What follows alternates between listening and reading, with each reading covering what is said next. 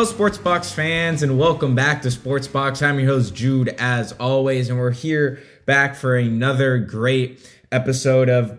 I, I don't know if to call it aftermath because I'm kind of combining, you know, aftermath with kind of just like, you know, a more of a, a standard type of podcast where I'm kind of just debriefing um, everything heading into the playoffs. Obviously, we had a very, very exciting week 18. Um, could have not asked for a better week 18 honestly. Could have not asked for a better week 18 just with just with all the matchups that happened all the games that happened all the outcomes that happened and, and, and just the great i just the great quarterbacking because there was plenty of great quarterbacks uh, that had themselves performances this weekend like prescott like herbert. Um, you know garoppolo kind of came alive in his own game uh, other other guys played really well. Brady, you know, he's had himself a year, but he had himself a game. So just overall, in general, there there were plenty of great things to take away from this week. So before we get any further, I should probably establish what the playoffs are now looking like, right? So obviously on the AFC side, we have the Titans who locked up the number one seed, and then the division winners being the Chiefs, Bills, and Bengals to cap off our two, three, and four seeds. And then to in our wild card spots, we got the Raiders at five, who jumped up big time, Patriots at six, and then the Steelers getting in at the seventh spot with a with quite a lucky Sunday night, I should say. and then on the NFC side, we have our one seed and our one bye for the, the this week, the Packers. Um, and then filling out those divisional winners, we have the Buccaneers, the Cowboys, and the Rams at two through four. And then finishing us off with the wild card, uh, we have the Cardinals at five, 49ers at six, and then the Philadelphia Eagles sitting at seven. Um, so obviously that's kind of where the standings are, and then I'll just go through the games because I, I I really want. I'm going to talk a lot today, and, yeah, I mean that's that's the point of a podcast. But I want to talk a lot today because I feel like I haven't, you know, there hasn't been a podcast recently, but recently where I've been able to ramble, and I feel like this is the perfect time to just, you know, kind of talk about everything that we've seen this season. Obviously, heading into the postseason, just because there's so much to talk about. Every game on its own, there's so much to talk about. So, uh, starting us off this weekend, we have the Raiders at Bengals. Um, that is the five and four spot. That's at 1.30. and then these are all Pacific time, by the way. And then Saturday night, we have an AFC East divisional game uh, between the Patriots and Bills at 5:15. Heading over to our Sunday games, we have the Eagles and Buccaneers at 10 a.m. 49ers versus Cowboys at 1:30, and then we have the Sunday night matchup between the Steelers and Chiefs. And then for the first time ever, we have our first Monday night wild card game between the Cardinals and Rams at your typical 5:15 time for a Monday night game. Um, so a lot of great games. Um, and I, am going to start with this. And, and obviously, I'm going to talk about every team. So they'll, they'll get their shine. Um, the, the Chiefs and Steelers should have not been on Sunday night. I don't think that's a bold take. I think that's a good take. I think that's a cold take. Um, I think that's a cold take for the reasons being look, it's cool to see Big Big Ben in the playoffs, and you know the Steelers. Obviously, they've had a very up and down year, and and and they're back in the playoffs. But I mean, come on, guys. come on. I mean, last time we saw the Chiefs and Steelers play in Arrowhead uh, was actually this year where the Chiefs went and blew them out 36 to 10. Um, so I don't get it. I mean, maybe it's because. I mean, I I would have thought you know they put the 49ers and Cowboys just because bringing in ratings. I mean that that's a that's a historic matchup right there. Uh, you know, last time they had played was 1995 in the NFC Championship game. So that, I mean, bringing back old memories. I think that's something that the NFL should have done, but obviously, you know, it's, it's, their choice, and I guess we'll have to see the Steelers get crushed on NBC. Uh, but anyway, back to the more important point. So I'm going to start with kind of more of the you know debrief of Week 18 because there are some things that I definitely want to talk about, and that's starting with the Indianapolis Colts. Now, if you live under a rock uh, and you don't know what happened with the Indianapolis Colts, well, let me tell you, the Indianapolis Colts for the first few weeks struggled, right? They they they, they started off weak. They're like one and three around that range. They, they, they couldn't really find their groove. Um, and then finally they they started getting hot. They they really started getting hot. Um, they, they were playing some really good ball. Uh, obviously they have a great running back in Jonathan Taylor, who's you know without a doubt one of the best running backs, if not the best running back, definitely the best running back um, this year in the NFL without a doubt. They had you know Carson Wentz who struggled. And then they they started getting hot, right? They started getting hot after the loss to Tennessee, 34 to 31, which was still a, a very close, close game. Uh, they they started winning some ball games, and they didn't just start winning; they started dominating. Right? They they beat the Jets, the Jaguars, and then they had a huge win against the Bills, forty-one to fifteen. Um, and they continued that on to December when they beat the Patriots and Cardinals in back-to-back weeks on the road in Arizona. Uh, May I mind? And so they were looking like, honestly, I mean, up to that Cardinals game, the Indianapolis Colts looked like the best team in football. They really did. I mean, the, the team heading into week 17 they were they were nine and six, and it was like, all right, all they gotta do is close it out against the Raiders and Jaguars. They can do that with ease, and if they can do that, they can win the division, right? They they can possibly win the division, and without a doubt, they're gonna be in the playoffs. Well, that didn't happen, and it was the complete opposite of what everybody expected. So they take a loss to the Raiders, 23 to 20. And you can look at that game and say, okay, yeah, okay, they, they played a tough game. You know, the Raiders, they always like to stay close in some games, as we'll talk about later, but it's a tough loss. You know what? They got the Jaguars, they'll wrap it up. And all they had to do, all the Indianapolis Colts had to do was beat the Jaguars and they're in the playoffs. That's all they had to do. That's that is all they had to do. The Jaguars, keep in mind, are one of the worst teams in the NFL and probably had to deal with one of the worst coaching situations this season. Uh, obviously, the, Raiders can own number one with Jon Gruden, but th- th- this this comes in a very very close second with Urban Meyer. I mean, you could even argue it's the worst. Um, so this Jaguars team was awful, and they go on to lose to the Jacksonville Jaguars. And they don't just go and lose. They lose 26 to 11 and in all three aspects of the game, special teams, offense, defense, they were dominated by the 2 and 14 Jaguars. They were dominated by the 2 and 14 Jaguars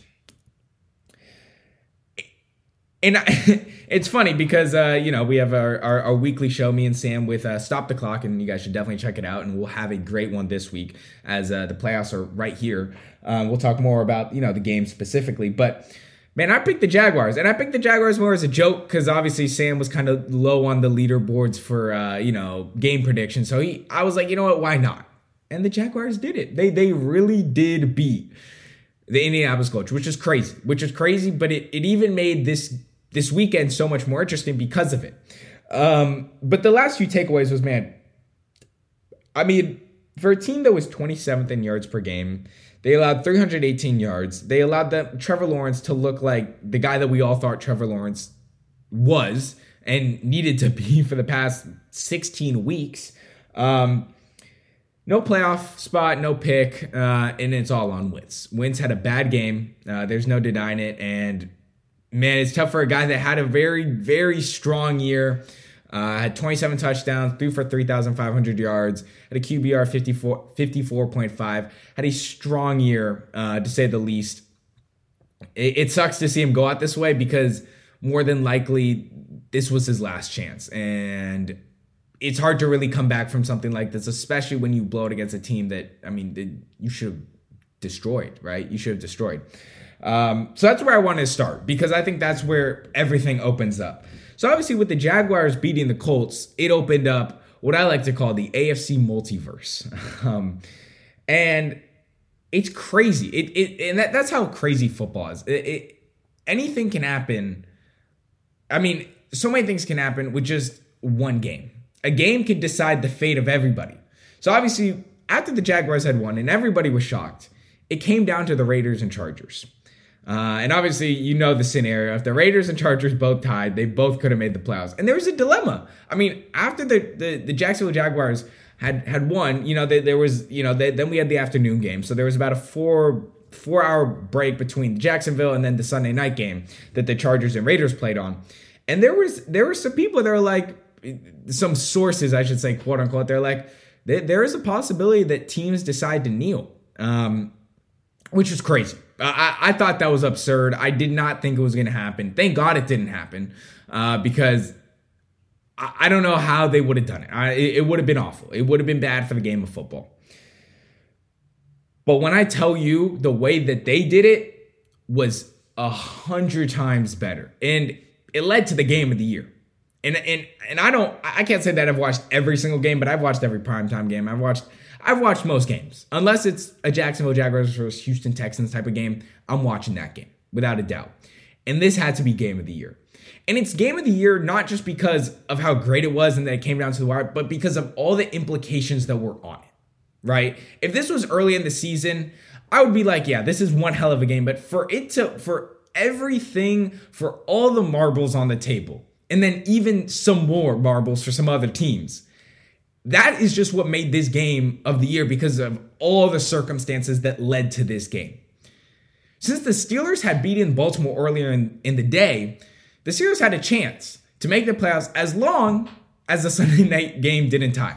And we all know what happens. They go to overtime, and in the last two seconds, um, the Raiders kick a field goal and win the football game. But that's not what everyone's talking about. They're talking about Brandon Staley. So where do I stand on Brandon Staley? Because I think he's sort of in an interesting situation, right? He had bad decision making. There, there is no doubting that, and without a doubt, he cost the game. But I, I, I think for a young guy, those type of mistakes happen. You got to learn from those, right? You you can't expect to be perfect every single week. Now, could these mistakes have been very avoidable? Yes. Yes. And I'm going to start with the fourth and two because I think the fourth and two proves something that a lot of teams should look at. Now, with the fourth and two, obviously, if you don't know, the the Chargers were in a fourth and one, fourth and two, whatever you want to call it. Um, midway through the third quarter, they were down by three, right? They were down by three, 17 to 14, um, at their own 18 yard line.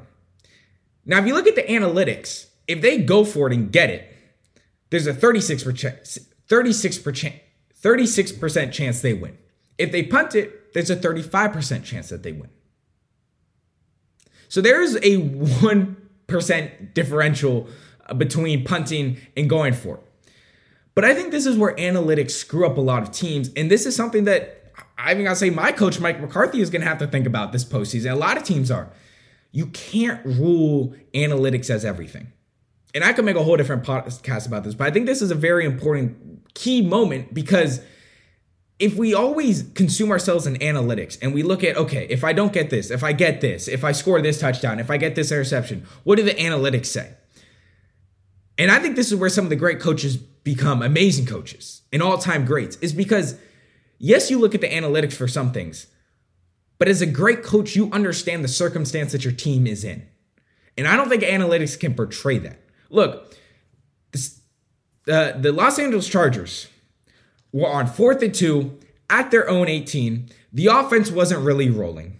They're on the road in a packed Allegiant Stadium. That's to me what, as a coach, is you have to think about before analytics.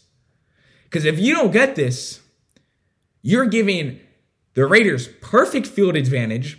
The crowd is going to be roaring. All the momentum is going to be pu- pushed on the Raiders. And now you got to deal with the consequences of that. So I think that's where analytics can screw you up because it's not everything. Now it is it is it has become more of part of football because there is a reason to think about analytics. In some cases there are where you're like, okay, let's look at the analytics of this. But I think analytics are more of a pre-game type of thing you look at. In game, unless it's completely necessary, and I'm trying to, I, I can't really think off the top of my head of a situation where you're really looking, maybe for a two point conversion, right? Maybe for a two point conversion, you can look at it. But going forward on fourth down in your own territory, I wouldn't even look at analytics. I would throw I would throw that sheet out of the out, out of the stadium. I'd throw that out of the stadium. Because you have to understand the circumstances and, and you're putting your team, you're putting your defense, who the Chargers defense, they're not fantastic, they're not great, but those are still a group of hardworking men who give it their all every single play. And you're telling them, okay, now you got to go back on defense. And the Raiders offense is at our own 18 let's stop them from scoring, right? Like that's hard for a defensive player just to pick up and do because not only that, but all the momentum has shifted. When they see their offense can't convert a fourth and two, they are completely deflated. And so it's hard for a team to really look at, you know, their coach and be like, yeah, coach, we got you. We we we fully got you right here. And so I, I think that was the turning point of the game. Obviously, he made a mistake early later in the game with the timeout, but I, I think at the end of the day, the fourth and two is what really mattered, and that's that's truly what turned around this game. Um, so yeah, that, that that's why I stand with that. I think Brandon Staley. I think you give him another year. I don't think you immediately fire him. I think the Chargers still had a good year. I know he had a bad bad clock management, um, but it comes with experience. It comes with experience. Um, I'm not saying he's perfect. I'm not saying he's perfect by any means, and obviously they have a lot to work to do. But so do the Chargers front office. Uh, they got to make a lot of moves, uh, and for a star in Keenan Allen to really only have six receptions for 52 yards and completely be non-existent, I would say, in this game. That's a problem to me. As your number one, you that that that is that's unacceptable. You you can't you can't have that on your team. Um, and so I think we're gonna wrap it up there. Um, I wanted to continue with more of playoffs and you know talk about you know the, the more of the playoff teams, but I feel like I'm gonna save that for another podcast. And I felt like I, I don't want to run it too long where I'm talking about you know so much um, so much in in so little time because I feel like I need more time to talk about the playoff teams in their own podcast and they deserve it. Um, so yeah, we're gonna wrap it up here. Um, I I, think, like I mentioned, the Colts and and the and the Chargers really messed up. And congratulations to the Raiders um, on a fantastic year, and honestly, even making it, you know, to the postseason. And we'll definitely talk about them in the next podcast. Uh, but anyway, guys, thank you so much for joining me on today's podcast. As always, I'm your host Jude. Signing off. Peace.